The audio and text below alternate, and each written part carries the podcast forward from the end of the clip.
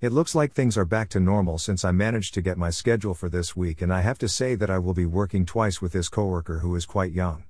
The only thing I have to say is that it is going to be another short week with a bit more shifts since my manager will be going away on her vacation right after me. But the vacation was nice since I got a chance to not only get away but to see how retail stores are ran in other provinces, which was refreshing to see since I am always taking about the retail business in Alberta. It was nice to see how retail stores are run in British Columbia.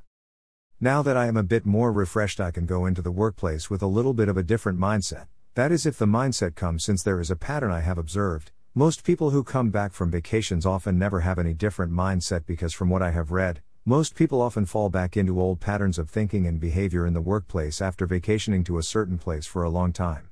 Their thinking never really changes a whole lot since they often set into their own ways after coming back from their vacation. I think it's because of the eagerness that comes with coming back to their old jobs. I could be in error with this, but that has been my observation with most people I have worked with who end up coming back from their vacations or their time off of their work.